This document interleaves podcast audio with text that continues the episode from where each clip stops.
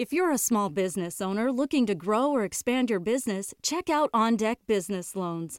OnDeck offers business loans online from $5,000 to $500,000, and their simple application process only takes 10 minutes. Unlike banks, they'll give you a decision quickly, and funding is as fast as one day. Get a free consultation with an OnDeck loan advisor. Visit ondeck.com/podcast. This is the Customer Equity Accelerator, a weekly show for marketing executives who need to accelerate customer centric thinking and digital maturity. I'm your host, Allison Hartsoe of Ambition Data.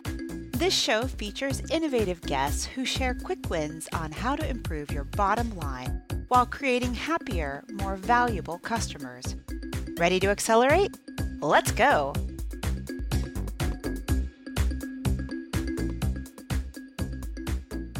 Welcome, everyone. Today's show is about building a business like Amazon. And to help me discuss this topic is Bryan Eisenberg. Bryan is the author of the delightfully clear and compelling Be Like Amazon, Even a Lemonade Stand Can Do It book, and also a partner at Buyer Legends. Bryan, welcome to the show. I'm very excited to be here. Now, Bryan, I have actually admired the books that you and your brother have written since Waiting for Your Cat to Bark came out. God, it must be like a decade ago. Can you tell us a little bit more about your background and how you were drawn to this particular focus on Amazon?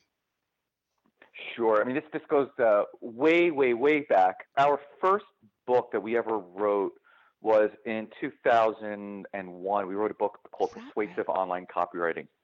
And the reason I bring up that book, which is so interesting, is if you look at all the other titles of my books, they all have some interesting titles, but that one was fairly boring. And people always ask me, so why is that title so different? And the reason was the first attempt that we did as a self published book. And we realized that one of Amazon's limitations back then was that they were essentially just a fancy search engine. So we basically did search engine marketing for our book and said if anyone's looking for a book on online copywriting, even though my good friend at the time Nick Usborne had written a book called NetWords, that persuasive online copywriting would come up more frequently because people would look for more generic terms instead Clever. of the title of a book. Uh-huh. And so we had come up with that title. And that, of course, started our fascination with trying to understand how Amazon works. By the way, that same year, we also released the book uh, the, with uh, my friend Jim Novo, The Marketer's Common Sense Guide to E-Metrics. So here I am talking about copywriting and a human approach to conversion and then on the other side, looking at the metric side of it. And this is back in the days when we were still using log analyzers just to help people understand the, their web data, right? And okay, okay. Trying to get them. You just dated me by calling out log analyzers. That's where I started. Uh, just wow, we've yeah, come a long way. Well, I started even before that. I started with uh, server log dumps into Excel. Mm, ouch. so yeah, that was just a consequence of it. You know, we went ahead and that one was also just a self-published ebook we had really started to get a fondness for where Amazon was going as a business. In other words, we weren't very fond of the business itself, but some of the things that they were doing. In other words, there were a handful of sites back in the early days when we were first consulting on SEO and, and conversion rate optimization that we'd look at as saying, okay, what are they doing pretty interesting? What are they testing this week? And Amazon was one of those that was pretty easy to spot things that they were changing fairly frequently compared to most. I know, you know, my good friend Ronny Kohavi, you know, you know him as well. And he was one of the first people to start the testing program at Amazon back in the early days. And it was 2004 that he did a presentation at one of the first e-metrics on Amazon and was one of the first ones that really gave us an insight into how they worked. And back then he talked about the 200 tests that they were doing on a monthly basis. And as a conversion rate optimization specialist, this was the focus of our agency that we started in 98. Then we stopped doing that about a decade ago. We just don't focus on that alone anymore. I realized that what was it that, that helped them get to the 200 tests a month mark when most companies were barely getting three to five tests a month? Mm-hmm. And I just wanted to understand it. And of course, we went and we worked with clients like HP and, and GE and NBC Universal and, and Google. And I can go on and on and on. And then, of course, companies that nobody's heard of, small companies in their different niches, you know, vitamins and the companies that mm-hmm. sell pig sperm online. I mean, really interesting ones. And it really started giving us some perspective. So even though we didn't really love Amazon as a business and thinking about not being profitable and all that, and some of the same things you still hear today, we knew that they were doing something different and I couldn't really understand it. And it was with talking with people who uh, who had worked there, who had left there, reading a ton, basically everything I could about what Jeff Bezos would share in his interviews and in shareholder letters. And I started realizing that maybe I had things all backwards. And we had started on this concept of conversion optimization. Of course, it was customer centric. That really is sort of like the end of the flywheel for Amazon. It starts with the customer centricity, but it starts on the innovative side. And this is something that we learned while working with Google. And we spent two years working with them. And one of the things that one of the people we work very closely with there to tell us is most consultants never last more than three months at Google. He said the part of the problem is they never learn how to operate on quicksand. That was his words. And it was really interesting for him to put that in. And I kind of imagine the level of innovation we're seeing in the world today we've never seen before. I mean, if you think about the Industrial Revolution, if you think about any other of these revolutions, it was a gradual change that happened. I mean, of course, there were so big true. moments, but it was a gradual change. But the amount of change that we go through every year today is just monumental how fast technology is, is shifting, how fast our culture is shifting.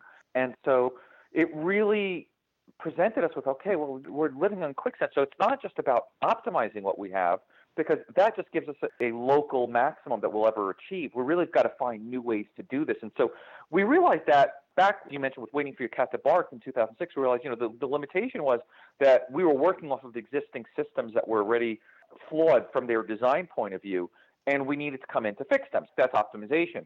Mm-hmm. We said, well, what if we actually created and mapped out the whole system? And so that's where we came up with this concept of persuasion architecture. Problem was, as we got to Google, is we live in a world with quicksand. Things change quickly. And so taking six months to a year to plan out a customer journey and plan out customer experiences was just too much. And so they needed something more agile. And so as we kept studying them more and, and getting little different nuances, we realized that there's this new operating system that they're flowing under, this flywheel concept of first this focus on customer centricity. Everything has to bring long term customer value. Then we innovate on behalf of the customer. Then, of course, you have to have the agility. And this is one of the ones that we realized that a lot of organizations that we work with over the years struggled, where we go ahead and we give them something to test or something, an opportunity to correct or a new opportunity to, to make business, but they just couldn't find a way to execute on it. They didn't have the corporate agility to make change or even the appetite to let change happen because change doesn't always happen overnight. And those companies wouldn't necessarily get the same effects that we'd have with Amazon. And then, of course, comes the optimization as, as this last wheel to the flywheel. And I think if you look at the history of Amazon over the last 20 years, we can definitely see that it's been a long term view. This didn't happen overnight. Amazon didn't become Amazon overnight. And I like to remind people, it's like, you know, Amazon was a startup once too. Yes, isn't that the truth?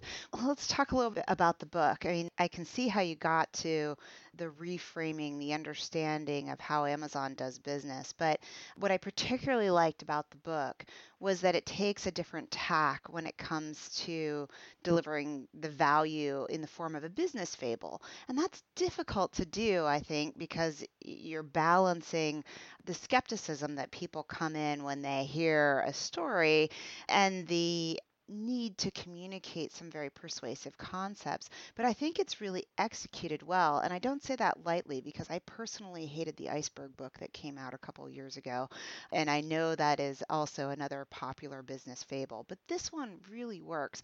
And I think one of the reasons it works is it's kind of like the E Myth, it gives people an operating system to work from. So help people understand why should they care about how Amazon does business. They're so big, they're so unattainable. And like you just said a minute ago, they were a startup once too. What is it that's the core nugget that helps people realize that even if they're a lemonade stand, they can do it too? Yeah, so I think there's a few things about the book that, with my brother and our mentor and co author, Roy Williams, I think we've really accomplished. One, we wanted a book that was very accessible to any business owner. And, and you know, those fables, they tend to do well. The best selling business books of all time fall somewhere between a third and fifth grade reading level, and we definitely aim to be there. What does um, that say, Bryan? To... oh my gosh, a third yeah, well, and fifth grade well, reading level? I mean, you, I, you probably saw that study this past week that one in four Americans can't even name a book. Oh, ouch, ouch. Okay, new topic. okay. okay. Anyway, so we knew we needed to keep it simple. The other thing is these principles are great for Amazon, but I'm not Amazon. And we really wanted to go out there and find examples of businesses that were using the same operating system to be successful to show that any size business can do it, even a lemonade stand. And it's not just a fable, it's this banter that goes back and forth between the mentor and the main hero in the story. And we're trying to make sure that we're not just stating things in the story for the sake of stating them. We're actually giving you references to a particular TED Talk or a particular thing that he just searched up on Google and telling you where he found it so that it really kind of crystallizes this fact and fiction world so that the book has that base to stand on. I love um, that modernization where he's, you know, hey, look it up on Google. And then I basically had the book next to me and I'm like, oh, I could look it up on Google. it's almost like an interactive guide at that point. That's exactly it. It's meant to be this mentor through the process because it's not something that you're all of a sudden like, oh, if we do this, we're going to change our business. So this is a, as Avinash would like to call this, you know, a faith-based initiative. And I think this is what really differentiates Jeff Bezos from most other managers today. It's why Warren Buffett calls him probably one of the best business people he's ever seen.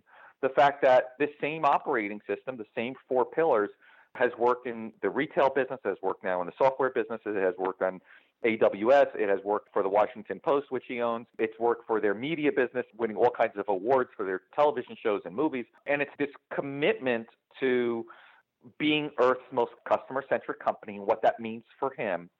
And there's a great quote that I love that he says when things get complicated, we simplify by saying what's best for the customer, right? The customer centric point of view. And then we take it as an article of faith. And for a person who's so methodical and detail oriented to say it takes us an article of faith. If we do that, it'll work out in the long term. Keyword being in the long term, because as we were talking a few minutes ago before we started the podcast, the whole aspect of Wall Street driving short term, you know, show me your numbers, what are your numbers, what's my quarterly result, that tends to work against the long term view of businesses. And it's definitely Wall Street, but it's even it's culture. And uh, like this is what I like to remind people, right? When Amazon first started, they were taking on companies like Barnes and Nobles and Borders, and of course, several of the bookstores closed. And there was problems with the book industry. I can we can go on with that. It's a whole probably separate discussion. But they were able to basically destroy that business. Seventy percent of all books today are sold through through Amazon. And if you haven't visited an Amazon bookstore, they're I think a great new alternative where book sales mm-hmm. should be going. Mm-hmm a couple years later, they're going on and they're now becoming the everything store. They're taking on every single category of business, you know, and they're trying to compete with Walmart, who to that point was the most data centric organization in the world. That like they could tell you that if we squeezed this box of toothpaste by a quarter inch, we can increase our sell through by 13 units a, a month. So before we get right, into they, Wal- Walmart, hang on just a second. Let's make it really yeah. crisp. There are four pillars that the story really stands on. Let's elucidate what those four pillars are. Sure. So it's customer centricity. Mm-hmm. Then it's a culture of innovation. Mm-hmm. Then it's corporate agility. And lastly, it's continuous optimization. Yeah, perfect. Okay. So now let's talk a little bit about Walmart and the fact that they were so data driven. I mean, that kind of blows my mind because we oftentimes think about Amazon as data driven. With those four pillars in place, where did Walmart start? How did they change? What happened? So here's the two key things Walmart's data has always been focused in on product SKUs and location data. Mm. I know if I have product X here, right, I'll sell more than if I have product Y there. That's what they were really good at doing. But what Walmart never knew, and this is what Jeff Bezos, I think, fundamentally meant by wanting to be Earth's most customer centric company, is that if you walk into Walmart, or I walked into Walmart, or you know John from down the block walked into Walmart, the people at Walmart have no idea which one of us is the most valuable customer. They have no clue. So They'll true. know what sold that day. They know what inventory came in, what came out, what's on but they have no idea who bought what because they've never tied it to an individual identifier. And that is the fundamental thing that I believe that Jeff Bezos understood about digital business and where business was headed was that we could tie every bit of information, every website you visit, every affiliate site, everything you share, everything you purchase, everything you browse, everything you read, everything you watch on the Kindle, everything you highlight. I can get a sense from all of this data about who you are and how to serve you better. and I can tie it to originally an email, and then eventually, as soon as the mobile apps start taking off, they start connecting it to mobile phone numbers, and then unifying those two. And the experience was seamless across both those channels because it was all one system. It wasn't oh one silo versus another silo. And you know, Amazon has their own legacy little things going on too. Especially as a self-publisher, I could tell you that it's way different to publish as a physical book publisher than to publish a Kindle, than Audible. That all is a mess, mm-hmm. right? But from the customer side, it's a clear experience. But wasn't, you know, I mean, Walmart obviously grew quickly because they cared about the customer. And it seemed like they, if we go back maybe 50 years, you can't get business growth unless the customer is willing to give it to you. What Absolutely. happened to that company? Well, yeah, it shocked me. I, I was recently at a fairly large, fairly sophisticated retail conference, you know, giving the keynote and I had asked the room how many people in the room had read Sam Walton's Made in America.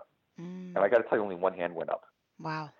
And it kind of freaked me out. Coming back to this book issue, Sam Walton was probably one of the largest trailblazers of retail out there, period. I mean, he really, there's very few people who've had as much impact on retail as, as he did. And in his book, he talks about what we call his 10 commandments commit to your business, know what it was. Everyday low prices is what they were always after. They were always trying to find ways to bring value to their customers. One of their other ones, and I think this is where part of what's changed. Sam used to walk into all the stores. He used to have the greeters. He used to have a pulse of what was going on in the stores. And they used policies of share your profits with your associates and treat them like your partners. And we know over the news over the last number of years that probably hasn't been the same. Energize your colleagues, yeah. communicate everything you possibly can to your partners, celebrate your success, listen to everyone in your company, exceed your customers' expectations. I don't think they've been doing a ton of that lately. Control your expenses better than your competition. I admit they've probably been doing great at that still. And then the last one is the one that I think really concerns me, which was blaze your own path. And I think it hasn't been until they finally did the acquihire of Jet that they really started focusing in on trying to be innovative. Mm. And even now, I'm worried because I still see some of that struggle. I mean, perfect example. It was just announced this past week that they released this brilliant part in their app for their Sam's Clubs where you could scan the products as you were shopping and then basically just check out. There was no wait on the line anymore, hmm. right? Just someone would just double check to make sure you had everything and you'd walk out. And they just canceled that program. And I'm like, I, mean, I mean, I, I mean, they rolled it out. They, they made a big deal about it at Shop Talk a few months ago, and now it's already it's it's already shelved. And I'm like, well, that's not viewing things long term. And from Amazon languages, it's the right thing to do for the customer, even if there's not a lot of customers using it. Those customers that do, you should still support it. Mm-hmm. What were they doing to encourage others to use it? Were they standing on long lines telling people, hey, you know, if you download the app now, and you can start standing, you can be out of here before lunch? I don't know the answer to all those things, but just hearing the fact that they feel comfortable enough to cancel it just after a few months and not give that long-term commitment to their customers and to the projects makes it really hard to appreciate any innovation in your company. And I think this is part of what we've seen happen with Google as well, with some of the great projects they've come up with, or Alphabet, right? right and then right. shelved and people hate about it. So it's one of the reasons why all my photos they're backed up on Amazon Prime Photos because I pay for it as part of my Prime membership, and I know they're not getting rid of it because it's a big piece of value for them. It's not like tomorrow they're going to decide, oh well, you know, you've got to move everything out of here. Sorry. I, I so agree with you because I have had that conversation with myself several times of whether it was the old homepage thing they had, but you could customize your start page, or whether it was some other product. It's like, oh, you know, I really like this product, and then oh, a couple years later, it's gone. And I keep telling myself, oh, that won't happen again. I can get dependence on this particular thing, but you know, it's just uh, happened recently with Google Drive changing to FileStream. Now you yep. got to change things over into that system.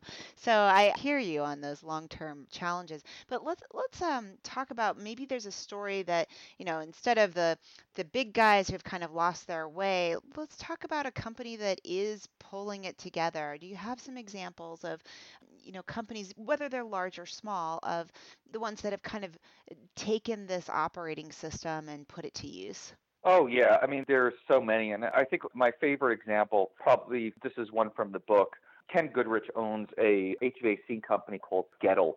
He actually bought that company years later after he was already in the business. It became available and he wanted to buy it because he grew up with his dad repairing those machines.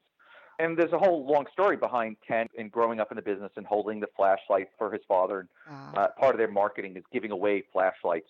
And there's some funny stories with that too, but I won't get into those. But one of the things that Ken grew up learning about the HVAC business that his dad was a stickler for was that you never left any screw loose in any part of the machine.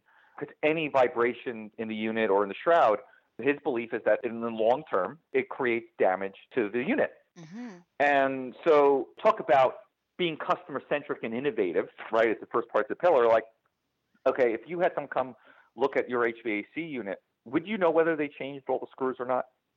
No. Most likely not, right? I mean, we're no expert. Every screw looks pretty much the same. Yeah. So, what Ken did is he basically had his screws made bright red. Huh. and you think about that now the action that his technicians take to change the screws anybody whether you're an expert or not can tell whether the screws have been changed because if they're not bright red they haven't been changed Huh. So they're Right. essentially protecting think- the customer in advance. correct and they're educating them that way and letting them know that this is really important to them right actions demonstrate beliefs not words Mm-hmm. right? And so it is a great way to be uh, incredibly customer centric. It's a innovation that costs I, I don't know what does a hundred screws cost? Maybe a dollar, Not much. right? I mean, it's you know it's, it's a fraction of a cent more maybe per red screw than chrome screw or silver screw. I mean, it just it can't even amount to much. Yeah. It's a great system for making his team agile because they don't have to wonder which screw did I change or not change. If it's not bright red, they didn't change it Yeah. right? If it's a Yeah. previous customer and it's beaten up a little bit, they know they didn't change it. So it's great for their systems as well. And so I love it because it shows that innovation doesn't have to be these big tech innovations. It could be as simple as changing color of a screw. You know what's also important in that is a concept that you hit on in the book is that when you make a change like red screws, the more pillars it hits, the better the quality of the change. Because in that particular example, it's not just customer centric, it's innovative and it's also agile in a sense. So all of those pieces are coming together to support that decision, which ultimately creates long term benefit for the company. A hundred percent. Yeah. Tell us another story. Wow. I mean, we have everything from jewelers who have done it. I have two other of my favorite stories. One of them, because again, I like really picking very sexy businesses. If we're going to talk about tech like Amazon, I think we really should talk, you know, really sexy. Yeah. So how about junk collection? Sexy. Yeah, I mean, right? That ultimately is like, I'm going to come up and pick up your dirty, soiled mattress. Yeah, that's Oh, that's that's a that's a fun, sexy business. How could you not be innovative in that? I'm like, no. Brian Scudamore, the founder of 1-800 Got Junk, the company that'll do close to half a billion dollars in sales probably this coming year. The extremely fast-growing company based out of Vancouver, and he literally started out of a pickup truck with the words "Got Junk," Mhm. and if you watch their commercials, and this is all part of their communications, basically you point at it and they make it disappear. It's like magic Wow. and they create remarkable experiences for picking up your junk and then literally just coming to your house and you tell them what you point at what you want removed and it's gone and they take care of the process of recycling what needs to be recycled and repurposing what can be repurposed and getting rid of whatever it is. And they've done a number of things that are really remarkable. But one of my favorites and this is something that everybody can go ahead and kind of check on their own. If they do a quick google search for 1-800 got junk and Fast Company and do the search for the term huddle, they have these daily meetings, part of what keeps them agile, where everybody in the company and across the globe joins in if by virtual meeting if they have to. And they all share everything from the metrics, so nothing is hidden, to the challenges, to broken systems. And this short little meeting is very upbeat, very open. People get to engage with one another. And as I always like to say, one of the easiest ways to tell whether a company is struggling with agility is just look at the number of emails that somebody's getting CC'd or BCC'd on. I love that metric. Um, Yeah, I mean, companies that give their employees the autonomy to work just have conversations, get things done. And we have the data everywhere today. We know when something's not working. It's not hard to tell if you have the right metrics in place. What's the worst that could happen? And we share a couple of those worst stories in, in the book as well. Example of a guy who asked whether he can, you know, redecorate one of the bathrooms in, in a jeweler. I mean, you've got to read the book. I'm not giving away all the stories, but yeah. when you give people autonomy to do the right thing for the customer, yeah, sometimes there's going to be a risk. You know, Amazon had their failure with their phone. They tried to push the envelope too much. And then, of course, they have things like Prime, which now has 100 million members that started as one of their traditional six page customer centric memos that work backwards, which we could talk a little bit about later. Or the Echo device going everywhere with hundreds of thousands of skills now. So, Yeah. same thing, right? The beauty of a business like 1 800 Got Junk is that they're very customer centric. They make it very easy for people to point at what they want removed and it gets, they get rid of it. They're always trying to find ways to make it easier for people to engage with that experience. And they find ways to keep agile with these huddles and other methods in their business. Yep. Hitting all the pillars. Yeah, that's And fantastic. then, and then lastly, that broken systems is all about identifying where's opportunities for optimization. yes. Yes. yes. And, and it's not just hidden within someone's group or department. It's something that basically, those are ideas that can come from boardroom to stockroom. Mm-hmm, mm-hmm. Yeah, that's perfect. And, you know, transparency really being the key. And I see that as a huge difference between the older style of corporate activity. It's it's not just that they're not transparent, but there's a sense that you don't have the privilege or the right to see that information, that there's some reason Or why the, it ne- should or be the locked need to up. know, Yeah, yeah. right? Or the need to know. We're only going to let you have this much of the information because you don't need to know everything else. Exactly. That we want to believe that everything is perfect and we're just going to tell you the company line and you're just going to go and put your widget in the box and that's your job. Today's companies, I think one of the reasons why they can be leaner is because they're transparent and people have an understanding of the mechanics of the business. And that's really the heart of customer centricity when you get to the math behind it is it it inherently gets to how does the business operate and then how can we improve? Exactly. Right. Okay. Well, th- this is fantastic. And I know there are many more examples in the story, which of course we won't give away. But let's say that I'm all excited. I've got my lemonade stand and I'm going to go out to the corner and put my shingle out. What should I do first? How can I put this into action? So I'm going to give you one other story that, that doesn't exist in the book, and I think it's a great example at how I would approach this. My friend owns a mini donut factory in Tampa, Florida. Actually, it's called Mini Donut Factory. Tremendous amount of great reviews. He's expanded out to multiple shops. Business is doing great. And how did he start? Well, very much the way, as I mentioned earlier, this working backwards method that, that Amazon focus on, or as we talk about in our book, basically reverse chronology. What would you do if you were opening up a business or if you're a current business and you wanted to make sure that every interaction with a customer ended in a five star review? And so when Patrick went ahead and started thinking about donuts, he was like, well, first, the donut would have to be hot and fresh, and people would have to basically get it on the spot because if they're sitting, donuts that get stale just don't taste the same. No. So that's pretty easy. And he said, okay, we've got, now got these nice hot donuts. How else do we make sure that the customer, besides obviously tasting good because it's nice, hot, and fresh, that's critical, and you have a good recipe for the dough? He's like, okay, they got to look beautiful. And why is that so important? Well, especially for something like food, we know that people share these things on, on Instagram and on Facebook and on Google Maps and, and Yelp. And so his focus was to make sure that every donut that came out of the kitchen handed to a customer looked absolutely beautiful, like perfectly decorated. So he came up with all these interesting combinations and and came up with the different colors and this and that, right? So everyone is going to look absolutely gorgeous. So now he's got his plan. He knows where he's going to end. That for a customer to give me a five star review, first they're going to look at the donuts that they just got and be like, wow, that's amazing. They're going to snap a picture of it. Then they're going to put one in their mouth and say, wow, that tasted amazingly. That's going to make them want to go review it. Mhm. And if you go ahead, you go on Google, you do a search for Mini Donut Factory in Tampa, you're going to find those pictures, you're going to see those reviews, and you're going to be like, wow. So you start there. You start with where you want to end, and you work backwards. So you said, okay, well, how do we get there? How do I get it so that what do I need in order for customers to be able to order their donuts and for us to make them fast enough so that there's not a ridiculous line either. And sometimes there is, but how do we make it manageable? How do we create the systems in place to decorate it quickly? How do I train people to do that? And you just work backwards from each step. And so he's created obviously a donut that's very customer centric, right? It's beautiful, it tastes great. People like to share about it. It's remarkable. It's innovative. He's always trying new recipes and new designs and stuff like that. And he's always trying to find new ways to find new boxes or new ingredients that can enhance things. And then he had to be agile. In order to do this, he's gone catered events and stuff like that. He's had to create a very agile system to be able to knock out these donuts basically in real time, right?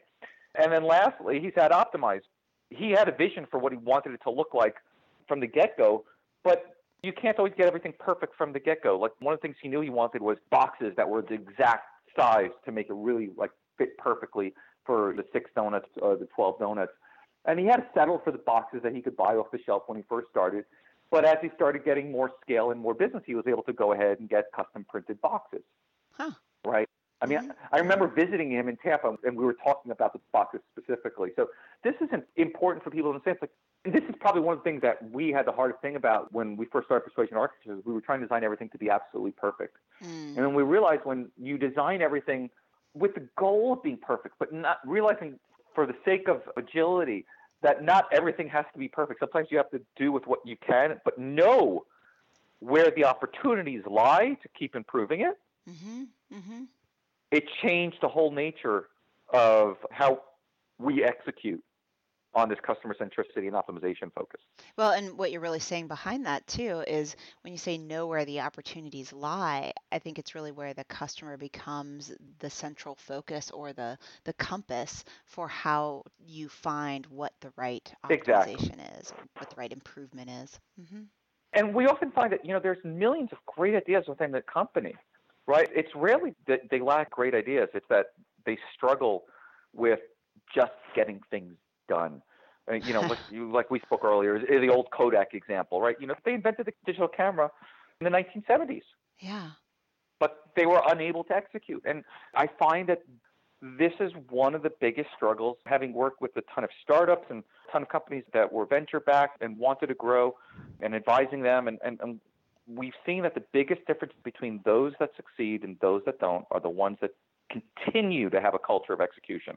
Mm. As you start going through the scaling up process, and this is going to come right back to the operating system area. Uh-huh. A lot of the venture capital world still believes in the old style of management and all of that from 30, 40 years ago. And I think what Jeff Bezos has hit on is how he's developed the world's oldest startup, right? All these independently functioning units that are able to communicate with each other, that are no larger than the size that two pies of pizza can feed. And his method of making everybody sit down at a meeting and share this written narrative, what we call our, our buyer legend, right? That is well researched, well documented, is like if a comma is missing, what else hasn't been thought out? But it allows everybody from this working backwards phase to really understand and get on the same page with everybody on the team and in the organization. And that is what has enabled them to, if you think about it, it's the lowest fidelity prototype that you can create. Mm-hmm. It's just written as a story. And that's really what we've been focused on over the last few years is how to help organizations learn how to create those narratives, how to create the stories, and, and create that culture that is operating with the, this growth flywheel the way Amazon has, because this more traditional sense of management slows you down. In today's day and age, it's not the big fish that are eating the small fish, it's the fast fish that are eating the big fish. That's so true. That's actually the way we segment our customer base is by fast and slow and not by size of company. So funny. Good. Well, well, Bryan, if people want to get in touch with you, how should they reach you? Sure. Very easy to find me online. Of course, you can find us at buyerlegends.com. You know, I'm on LinkedIn, I'm on Facebook, I'm on Twitter.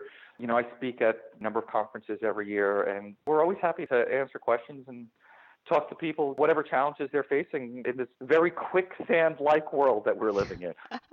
it's such an apt analogy, and it's very true. It's almost like you're in those video games where you have to go fast across the pitfall area and you have to move. Pitfall Harry. Wow.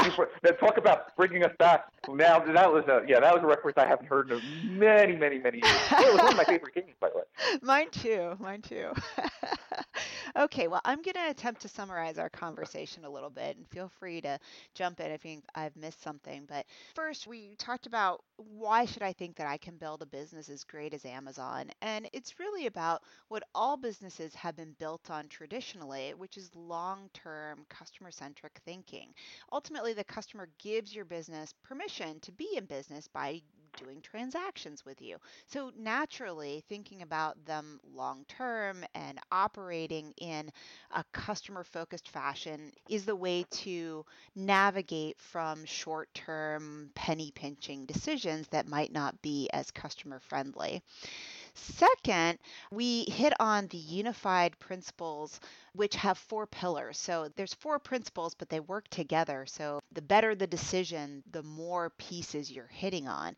And those four principles were customer centricity, continuous optimization, culture of innovation and corporate agility. And I know you go a lot into the examples about those in the book, but we talked particularly on our call about Walmart and kind of how they lost their way with the product, SKU, and location data. What I thought was interesting about that comment was that so many organizations do this. They take product centric thinking and call it customer centric because the customer buys the product. But really, how you frame that data is really important. And when they framed their data around product SKUs and locations, they weren't thinking about who their most valuable customers were and what they were thinking about, right? Exactly. Then we well talked about the HVAC example, and I love the red screws. And that's just such a, a simple and elegant way to combine the principles, whether it's customer centric because they're helping the customer know that you have to have the screws changed. It's also innovative because it tells them whether the screws have been changed and it's agile. All of this comes together under the core principles, all four acting together. But what you said in this section was that actions demonstrate beliefs, not words, which you just alluded to at the very end when you said startups win when they continue to have a culture of execution.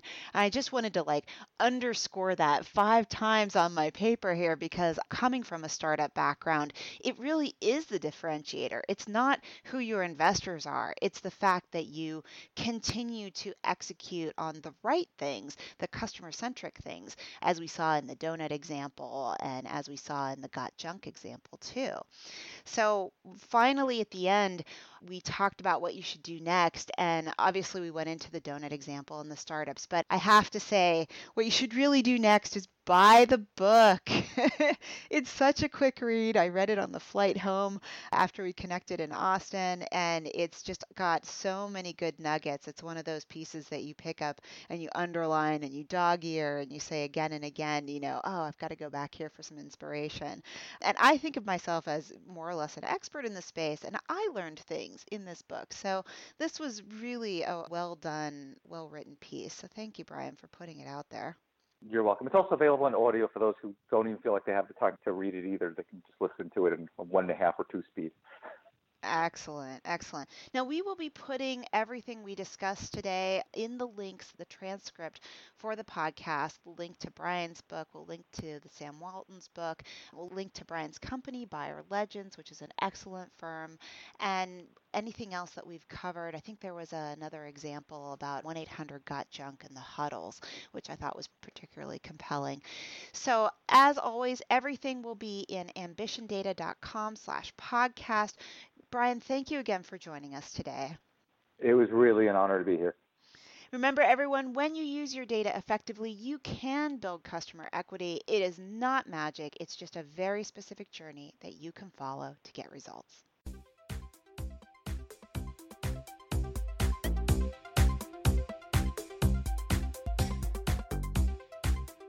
Thank you for joining today's show. This is Allison. Just a few things before you head out.